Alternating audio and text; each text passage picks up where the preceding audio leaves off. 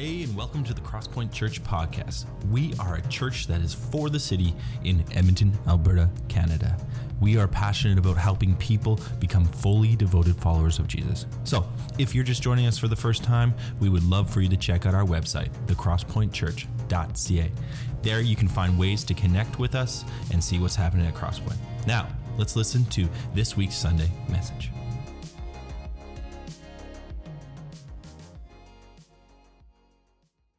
Did you notice the measured steps I took in rhythm with the. Ah, lost on you guys. Lord Jesus, we thank you that you are present with us, and as we talk about the Holy Spirit, who you have given us, we pray, Lord, that uh, the truths of it would settle in, and there would ri- rise up in, within us a longing to be all that you want us to be. So we give ourselves to you now in Jesus' name. Amen. A couple of things. Uh, I just want to start off with uh, a perspective that isn't often spoken about in evangelical churches, but uh, I have to say that when I think about the Godhead, Father, Son, and Holy Spirit, it really sits in my heart that it's God the Father, God the Son, and God the Mother. There is something about the Holy Spirit that really is expressed in the feminine. And for me, it was my mom. If I was to say, who do I know that exemplified the heart of the Holy Spirit, it would have been my mom. She passed away uh, about 13 years ago now. But uh, I can remember after she passed, I was talking to my youngest sister, and she was crying, of course. And she says, Mom's gone. Who's going to pray for me? Who's going to carry me? And I, that was something that we all were aware of as a family. I can remember many times getting up to go to school, and mom would get us all together, and then we would head off, and uh, she would go to her quiet space. We knew that because anytime we were sick, after everybody else had gone to school, the person who was sick was told, Go to your room, don't bother me for the next hour. And she would go into her bedroom, close the door, and pray for us. It was that quiet, soft spirit that was hers. My dad was an outgoing, very bold, confronting kind of guy. My mom was the one that came alongside and cared and comforted and just expressed the heart of God to us in a different way.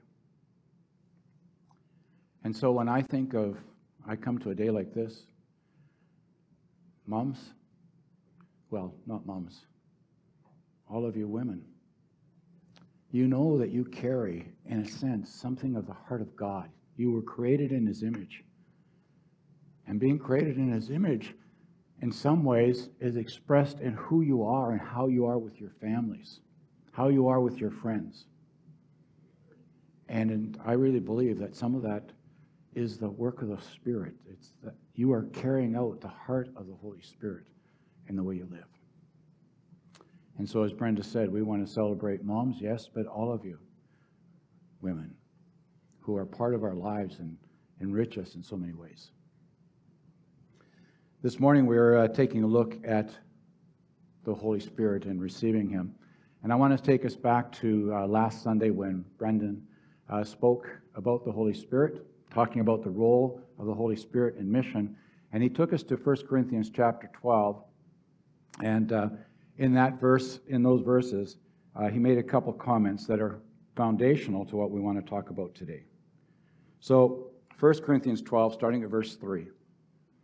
So I want you to know that no one speaks speaking by the Spirit of God will curse Jesus.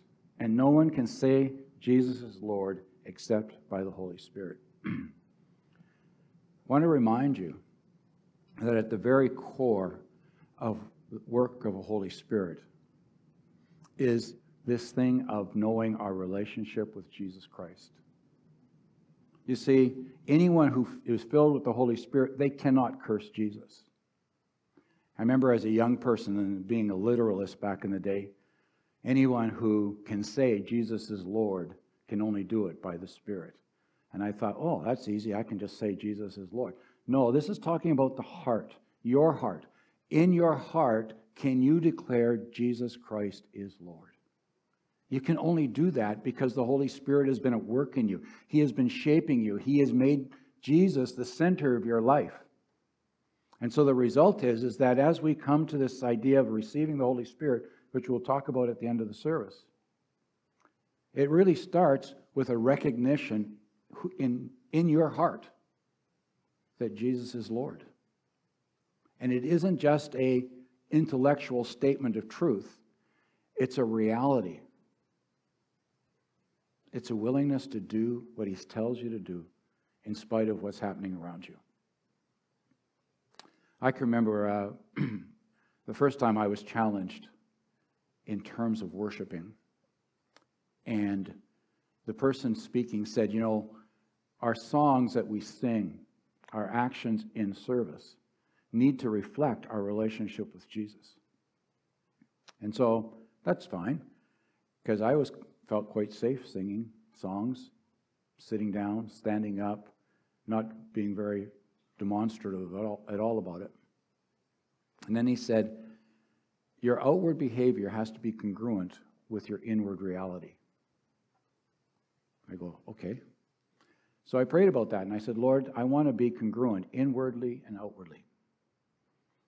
And uh, I can remember the first time I was in a very conservative church. I'd prayed that. And we were singing a song about lifting our hands. And I go, Oh Lord, not really. In this place, you're asking me to do this? Somebody forgot to turn off their phone. And uh, so I lifted my hands. There's a Christian comedian out there, by the way, that does this thing about different levels of lifting hands. Some of you have seen that, right? Uh, well, I was down here, keeping it safe. But the Lord kept prompting me. And I can remember one Sunday morning, God said, Jim, take off your shoes because the ground you're standing on is holy. I can remember going up on the platform, sock feet, feeling exposed, but knowing that's what God asked me to do. Because something had happened in that service to make that moment sacred. And in some ways, this morning, that's what we want to do. We want to create this space as sacred. Because you see, God is amongst us. Where two or three are gathered together in His name, there I am among them. This isn't just about Him being in us, which is true, but it's about Him being amongst us, wanting to move and do what He wants to do amongst us. Do you believe that He's present? Do you believe that He wants to do something in your life? At the heart of that is this idea that only those who are moved by the Spirit can declare He is Lord. Only those who are full of the Holy Spirit would never curse Jesus. It goes on to say in this passage so there are different kinds of spiritual gifts, but they're the same Spirit, the source of them all. There are different kinds of service, but we serve the same Lord. And God works in different ways, but it is the same God who does the work in all of us. I don't know if you picked it up last week, but when Brendan talked about this passage, he talked about the Trinitarian nature of it that the Spirit, the Lord, and God, it's really talking about the Holy Spirit, the Lord Jesus Christ, and God the Father. And these are three different ways that God works in us. And so I'm going to talk start with God the Father. Because you see, although he's at the end of the list there, God works in different ways. He gives gifts. God gives gifts. And the Father gives us motivations. Because you see, there's different, He's always at work. I'm going to come to this verse a little later, but Jesus made this comment The Father is always at work. And when I see Him doing something, I do the same thing. motivational gifts are really taken from Romans chapter 12. In Romans chapter 12, it talks about a series of gifts, seven or eight of them there. I can't remember the number. But there's a series of gifts there, and these are motivations. In other words, they are the things that sort of push us in a particular direction. They are given to every person in the world. They're part of the image of God in us. So every person in this world has a motivational gift from God. But then there's the gifts that Jesus gives. These are Ephesians chapter 4, and these are the gifts that talk about ministries. Jesus gives apostles, prophets, evangelists, pastors, teachers to the church as ministries. And then there are the manifestation gifts, which we're going to talk a little bit about, of the Holy Spirit. The Holy Spirit gives gifts. And these are gifts that are from 1 Corinthians chapter 12, the passage that we were just looking at. So let's go to the next slide. We serve a giving God. He gives in so many different ways. Gifts are just one of them. For God so loved the world that he gave his only Son. His heart is giving. And at the very core of who he calls us to be is that same thing a desire to give, to take the good news of Jesus Christ and give it to other people, to share it. And if you want to fall into the character of God, learn to give.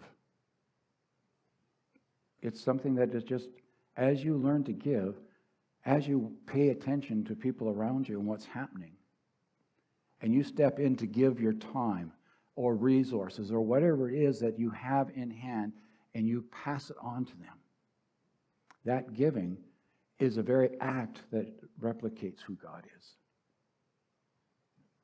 You know, we can get so caught up with our own busyness. We have these rhythms in our life, and when someone comes along and disrupts them, it's pretty tempting sometimes to push back and say, Don't bug me. I need to do what I'm doing. And yet, sometimes when they come and interrupt us, it's also an opportunity to step back and say, What is it they need? Do I have what can I give? So let's take a look at these. Let's take a look at the next slide there. Motivational gifts. These are the ones that God gives to everyone they really frame your role in the society. So in Romans chapter 12, verse 6, it talks about the fact that if you have the gift of exhortation, with the amount of faith that you have, you're to use it. These gifts from Romans chapter 12, really, if you take a look at them and you start thinking about them and you sort of saying, who, are, who am I and which of these gifts are expressed in my life? you'll find yourself falling into specific places in terms of how you live your life, whether it be your career or your hobbies or whatever it is, you will find yourself fitting in in such a way that you minister not just in the context of the church, not just in context of sharing the gospel, but in the context of giving your life over and serving in the community you're living in. So I can tell you, you can go through Romans chapter 12 and look at those gifts. And if you're in any of the helping ones, you'll probably have a gift of mercy. Or one of the others that blends with it. However, if you're in the leadership role in a corporation, you'll probably have the gift of administration. And that word in that passage, by the way, is administration, isn't the nuts and bolts kind of administration. It talks about piloting a ship through dangerous waters, giving leadership. In other words, the Romans 12 passages are really about who you are in the greater world and how you can serve in that context. And that's why there's people who are outside of faith who are gifted leaders, gifted counselors, gifted in all kinds of different ways because they are carrying the image of God in them. It's what he planned for them. But can you imagine taking what God has put into every one of us and marrying it with the Holy Spirit to see where it'll take you? That's just mind boggling possibilities. The next set of gifts is the ones that Jesus gives to the church. These are Ephesians 4. And these frame your ministry in discipleship. Every one of us is called to be a person who disciples. Right? As you live your lives, make disciples, baptizing them in the name of the Father, Son, Holy Spirit, teaching them to obey everything I have commanded you. And lo, I am with you always, even to the end of the age. That's the calling of all of us as followers of Christ. And these gifts, ministry gifts, are in every one of us. Some of them are. A combination of them. Some of them are in fledging levels. In other words, you're just growing into them. Others have grown into them and have matured into them. And so they're functioning as an apostolic person or as a prophet or evangelist, pastor, or teacher. I'm going to just take a moment to give you a bit of an idea what those words mean because sometimes we narrow it down to say apostle can only be someone like Apostle Paul or the Apostle Peter. And in reality, an apostle is really a sent one. It's someone who has the vision to do something new and unique. You guys have a great example of an apostle in your history. There's this guy named Rob Chartrand who had a vision for a particular area of the city. And he stepped out and embraced that vision, and look what's happened. Here we are at Crosspoint. It's an apostolic calling. Oh, he had other gifts. He was probably a preacher or a teacher, but those, that's who he was. There's other people who have the gift of prophecy. In other words, they're so tuned with God that God can sometimes speak to them and give us a sense of his purpose and intention in a moment. Or he can bring words of encouragement to a congregation. Evangelist, this one's an interesting one because all of these gifts are not just about a specific ministry. In other words, we are all called to share the gospel with everybody around us. We have different ways of doing that. But an evangelist is someone not only who has the great ability to do that, but he is able or she is able to teach others, to help them understand what it is in our moment, in our culture, how do we speak life to the world around us? That's an evangelist, someone who can help us grow and mature into that role. Of course, pastors have that role of caring for the flock, being a part of helping heal, bringing wholeness to people. And then finally, teachers are the ones that take this and make it applicable to our lives day to day. Those are the gifts that Jesus gives to the church. And all of you are called to be disciples. Because you see in verse 12 of Ephesians 4, it says, These ministries are given for the maturing of the saints, preparing them for works of service. That's what discipleship's about. It's about teaching us and helping us to grow into the likeness of Jesus. And then finally, the manifestation gifts, the ones that the Holy Spirit gives, they don't frame things. The gifts of the Holy Spirit confirm the gospel that we share. What does that mean? Well, there's two verses. I just put up Hebrews chapter 2, verse 4. There it talks about this great salvation. How can we neglect this great salvation that has been spoken to us by Jesus himself? And then it goes on to say, God confirmed that message through signs and wonders, through spiritual gifts given by the Holy Spirit. If you take Acts 2:22, we'll be looking at that verse a little later. Peter uses the same phrasing that Jesus of Nazareth in his ministry his words were confirmed through what he did. And you see the spiritual gifts that the Spirit gives are the ones that are meant to penetrate our culture. We did a survey of this uh, postal code in terms of the religious values and so on, or where they were at. And I got to say, it's probably true right across the city. So, where you live, if you're not in T5W, but you're living in another part of the city, this statistic probably is true of your neighborhood also. Just under 50% of the people have no sense of religion They're religious nons. In other words, they have no interest in it. Have you count, encountered that in your world? Where you maybe share that you're a follower of Christ and they already dismiss it and go on to something else? How do we reach those kinds of people? What would awaken them to want to become a follower of Christ after all the bad publicity the followers of Christ have received over the last couple years? See, that's the issue that we're facing, right? How do we reach this world with the gospel? I got to tell you, the way it happens is by the work of the Holy Spirit in us. That's how it worked with Jesus. He came and he was teaching and he had resistance. And we're going to be taking a look at a passage where the disciples experienced the same thing. What happened is Jesus would heal somebody. And all of a sudden it changed the atmosphere because now there was something different, something new had happened. If you have a chance to talk to Derek, he's not here this morning. He's the guy that uh, sometimes leads worship up here. If you have a chance to talk to him, ask him about how God is using miracles in his life. How God is using that to penetrate people's hearts. Because you see, when you come and you ask somebody, Can I pray for you? One of the things that happens is if they say yes, man, you have an open door to start praying what God puts on your heart for them.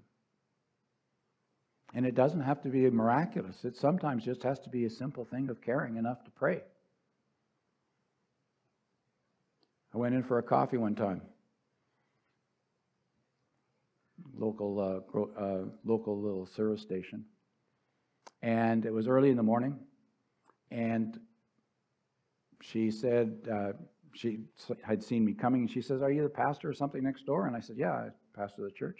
I says, What about you? Do you have a faith background? And she says, Oh, we left that a long time ago. I says, Why? Oh, she says, My son died. We went to church, sat in the front row. Nobody came and talked to us. No one cared. So we just said, That's it. We're not going to be engaged anymore. A lot of people have that experience. And I said, Can I pray for you? She sort of hunched down, looked around to see if there was anyone else in the room. I said, Don't worry, I'll make it quick. And then I just prayed that God would minister to her, meet her. And after I was finished praying, she was crying a little bit. And at that time, we had an evening service, and I said, I know you work in the mornings, but on Saturday nights, we have a service at the church. You can come and join us there. Long story short, she became a follower of Jesus because somebody cared enough to pray for her, to listen, to hear. That's a little bit how Derek does it, a little bit how you could do it. As you're paying attention to the people around you, pick up on what's happening in their lives. And when you see something that is worthy of prayer, Ask, can I pray for you? And then pray. Just pray what you sense God would have you pray for them. What's on your heart? Because your heart has been shaped by Jesus. Not totally. You still have messed up parts of it, probably. But the reality is, is that you have a desire to please Him, to honor Him. So trust Him working in your heart to guide you in praying for people. When that happens, God will start to work. His presence grows in us. So, Acts chapter 2, verse 22 People of Israel, or Crosspoint, as you see I put in there, Crosspoint, listen. God publicly endorsed Jesus the Nazarene by doing powerful miracles, wonders, and signs through him, as you know. And then I put in there John chapter 5, which is the passage where it, Jesus is speaking, and he says, I only do what I see the Father doing. It, he prefaced it by saying, God is always at work. I only do what I see the Father doing. Do you realize that anytime you have a sense of spiritual interest in the people around you, there's an openness to allow you to pray for them? That is an indicator that God is at work. And you can step into that and trust that God will be present with you to guide you and direct you.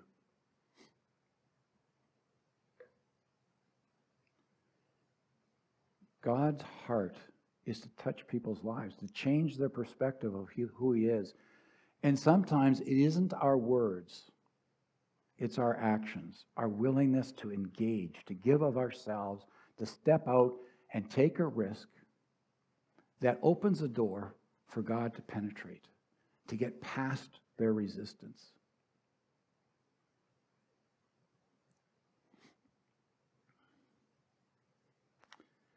So if you have your Bibles, turn to Acts chapter 3.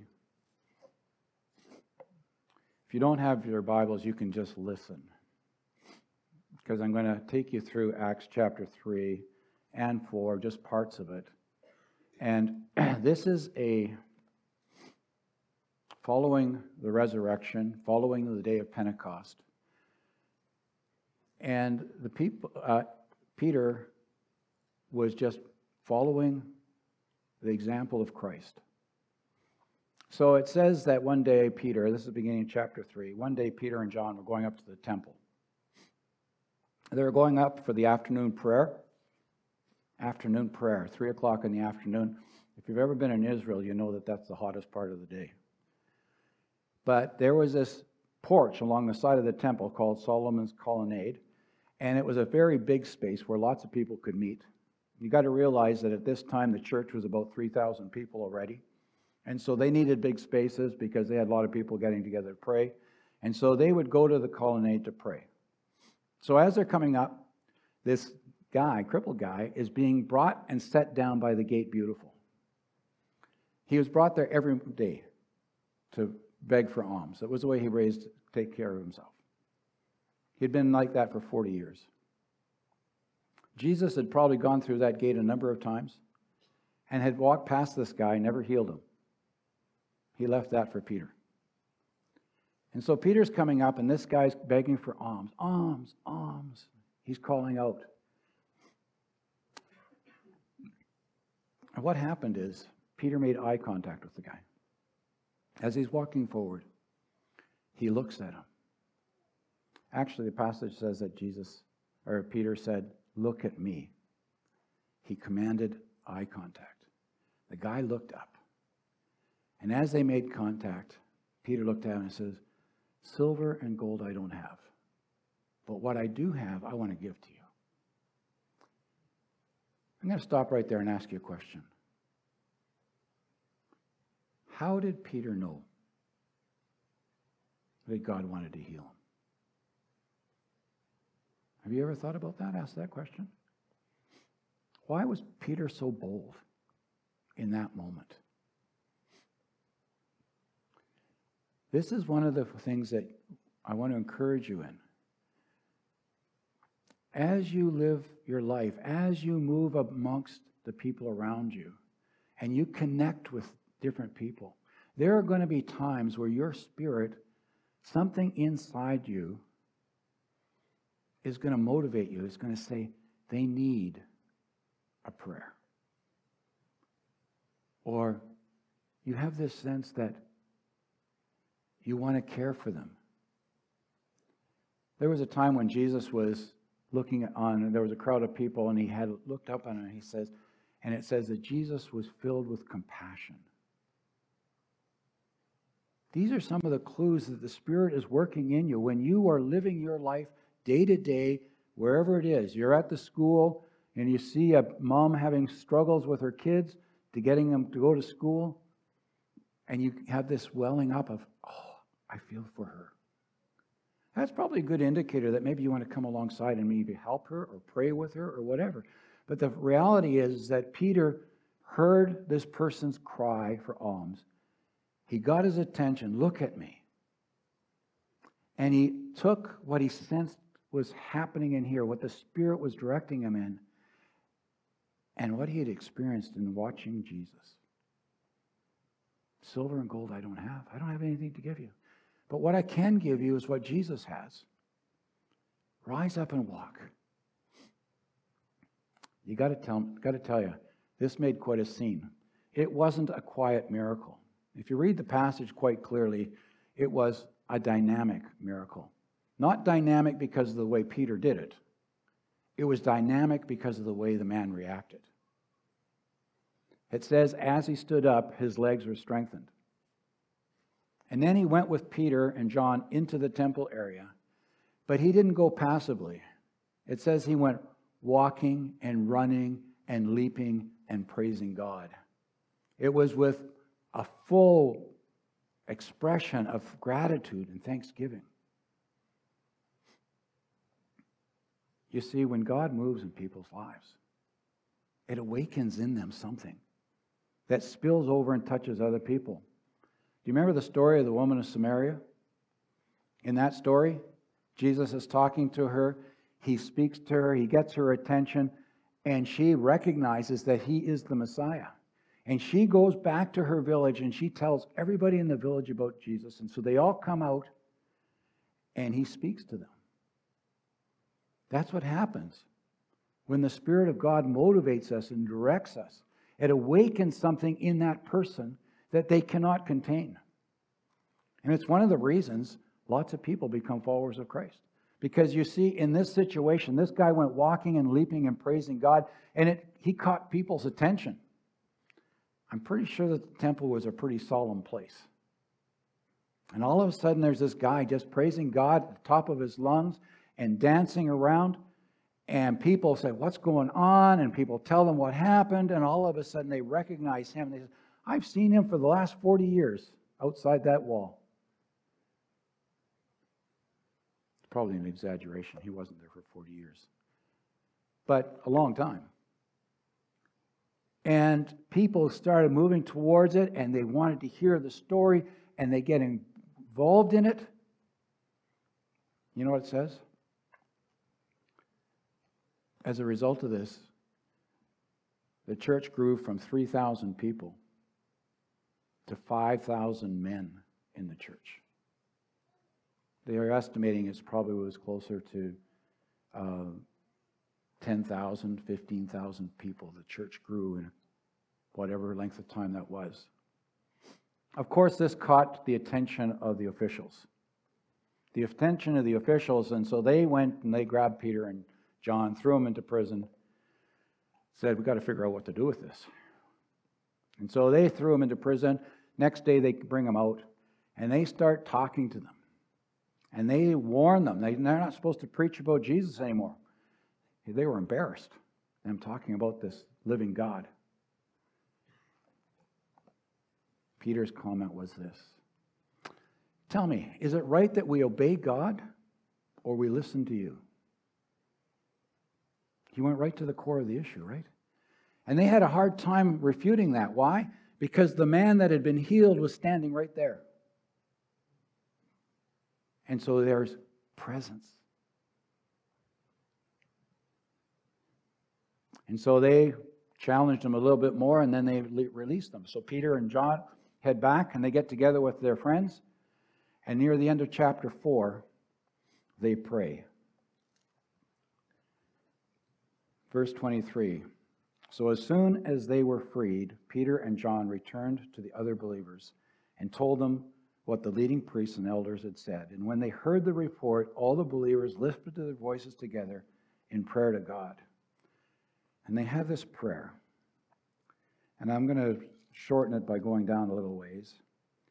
Because when they were praying, then in verse 29, and now, O Lord, after reviewing and praying about the uh, leaders and so on, now, O Lord, hear their threats and give us, your servants, great boldness in preaching your word.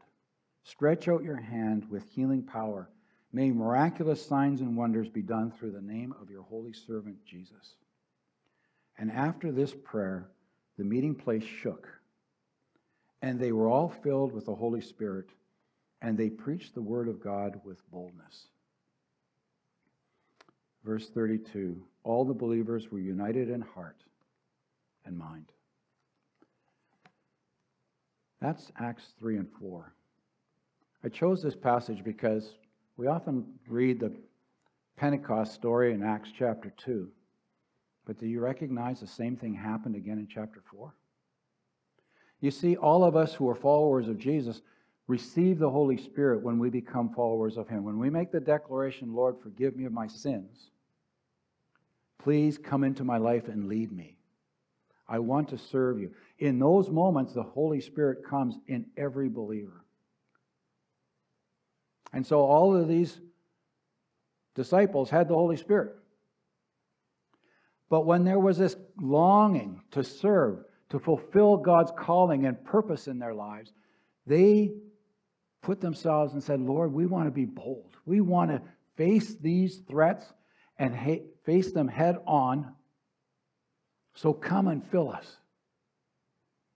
And in doing so, God's Spirit came and filled them again. Place shook. There was clarity about what was happening, and there was a unity amongst them.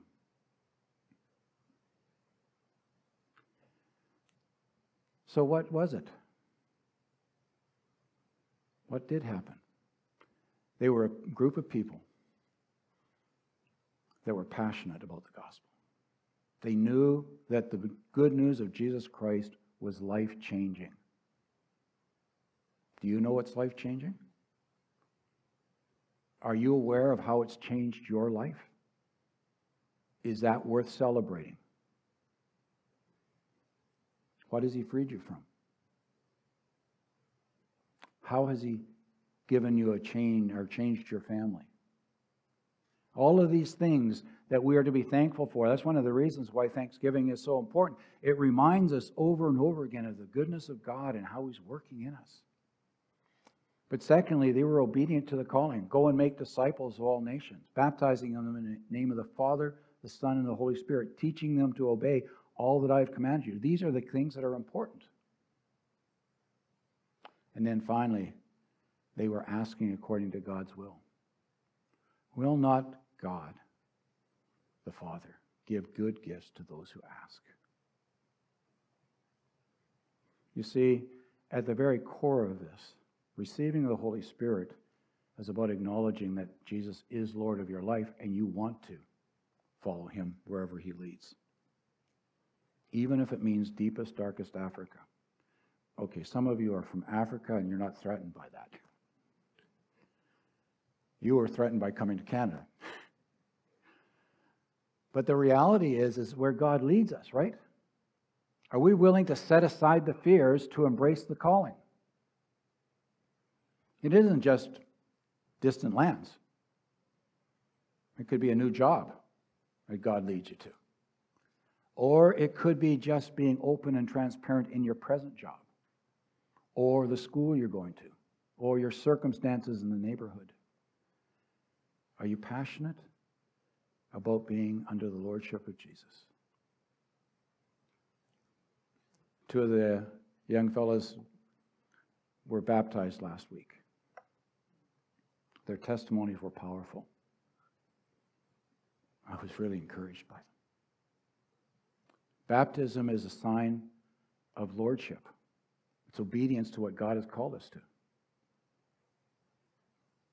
In the early church, they would prepare the people to be baptized in such a way there was an expectation that they would be filled with the Holy Spirit as soon as they were baptized. That was just part of the process. Why?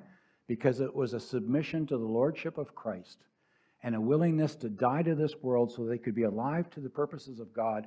And in that moment, they were prepared to receive the Holy Spirit. And so this morning, that's what we want to do.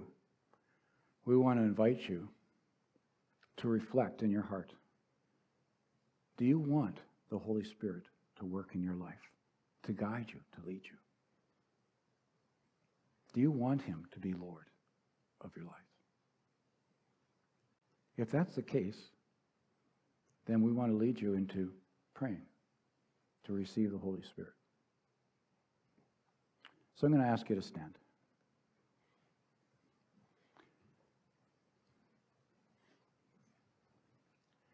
And in standing, there's a couple of things I want you to do and before you receive the Holy Spirit. It's a simple question. I'll give you a moment. But Answer this question for yourself Is there anything that would hinder me from receiving the Holy Spirit? Just take a moment to ask that question in your heart.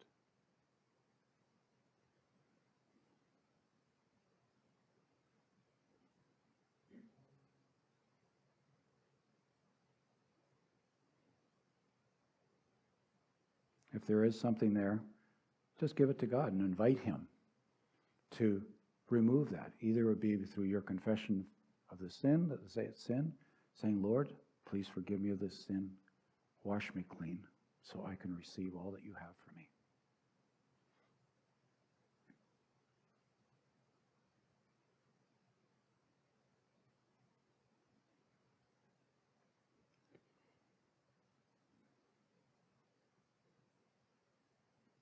Now, in your hearts, standing, you can put your hands in a position of receiving, or if that's, if you want to do it another way, that's fine. But here's the thing Can you say, Lord Jesus, I want you to come and lead my life by your Holy Spirit?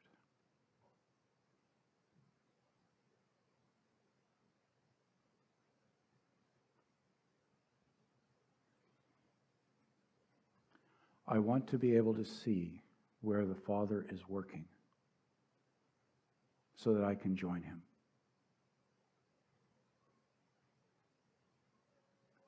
I want to see where he's working in my family,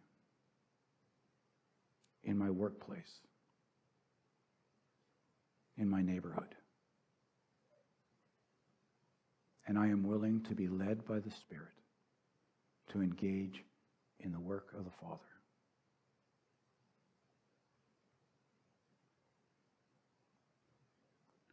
So now I encourage you to invite the Holy Spirit to come and to fill you.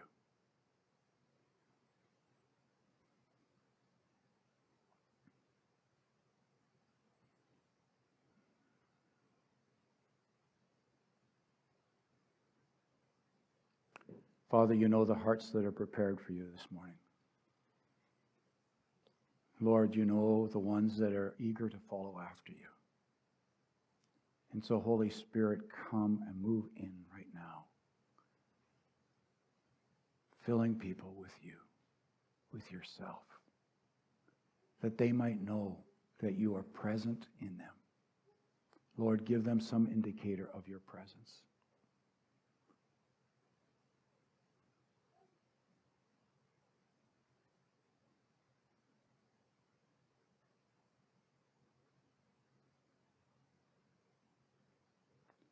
Pray in Jesus' name.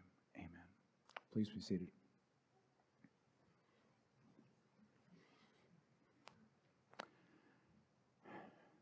That last little bit that I prayed, that the Lord would give you some indicator that He is present. Our experience has been that people have had different things happen that indicate that God made Himself real. In the Old Testament and New Testament, as you read the scriptures, you'll find that there's a number of places where God came upon people and unusual things happened for them. We've seen people have an increased desire to read the scriptures. We've seen people who have had joy bubble up inside and they walk around with a silly grin on their face and laughing off and on. We've seen people become more sensitive to the circumstances around them. In other words, what I'm saying is, is that be prepared to, or to be prepared that God's presence will be real. It's not like this is a theoretical thing. It's a reality of God making himself real to you. And it can happen in all kinds of different ways. I've seen dramatic evidences of God doing it, and I've seen quiet ones and often it is associated with the person, its character, but sometimes it's to overwhelm the character. We have a classic example. There was a calling for people to come forward for prayer, and as they were coming forward, this one person came forward, and as the pastor at the front was praying for the filling of the Holy Spirit, this person went jumped straight up, went straight flat, and fell flat down. It was a scary moment. We go, What's that about? Somebody went over and asked her, What happened? She had an eating disorder. And the Lord said, In the same way I've made you lay down on the ground, I am overcome your eating disorder. You see, she needed some evidence that God was present to deal with something that she couldn't deal with on her own. It was what she needed. She was not looking for that. Brenda and I knew her. That was not her character. She was not something that was demonstrative in that way. But it was something that she needed, and God provided it. And she went on to do further studies and, and so on, because in that moment she recognized that God helped her overcome something so that she could help others with that same issue. So there has been dramatic stuff. But then we've seen quiet stuff. I remember one person we were praying for, they were hoping to have the gift of tongues. Didn't happen. But she spent half the night giggling and laughing because the joy of the Lord had so filled her.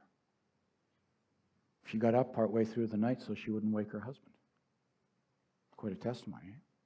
A quiet presence of God. We have four teams that are going to be uh, at the front to pray with people to go a step further. Because you see, as Paul said to Timothy, he says, Remember the gift that you received with the laying on of hands of the elders.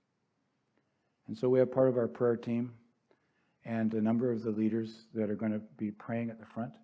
And if you sense that God, in this moment, you receive the Holy Spirit, but you maybe want to get a sense of God's leading and God's calling in your life, or you have a sense of the calling and you want to confirm that, then we'd invite you to come forward following the service.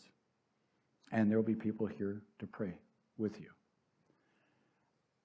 For those, of the rest of you, if you're not planning on coming forward for prayer, just so that they can have some quiet at the front here, we'd encourage you to get out in the foyer. Foyer gets full, just sort of spill out into the parking lot. Sidewalks, it's nice outside today, so you can do that. Or if you have kids and you want to corral them, take them into the gymnasium there and, and be there. So I encourage you to come forward.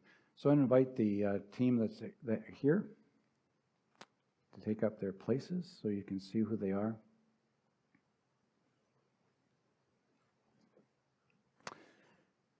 Please stand as we declare the benediction.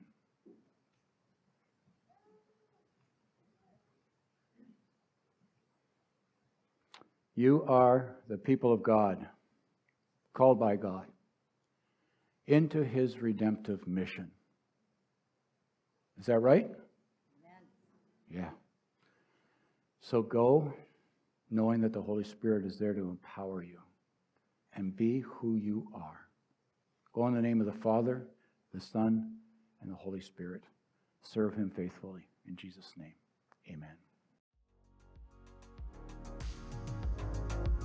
Hey, and welcome back. Thanks for listening to this Sunday's message. We hope that we've helped you in your spiritual journey and that you're drawing closer to God. At Crosspoint, we gather on Sundays at 10 a.m. in Northeast Edmonton, and throughout the week in something we love to call home groups. Home groups are encouraging and transformational communities for people just like you.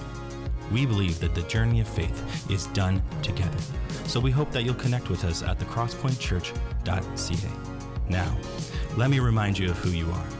You are the people of God, called by God into his redemptive mission in the world. So be who you are.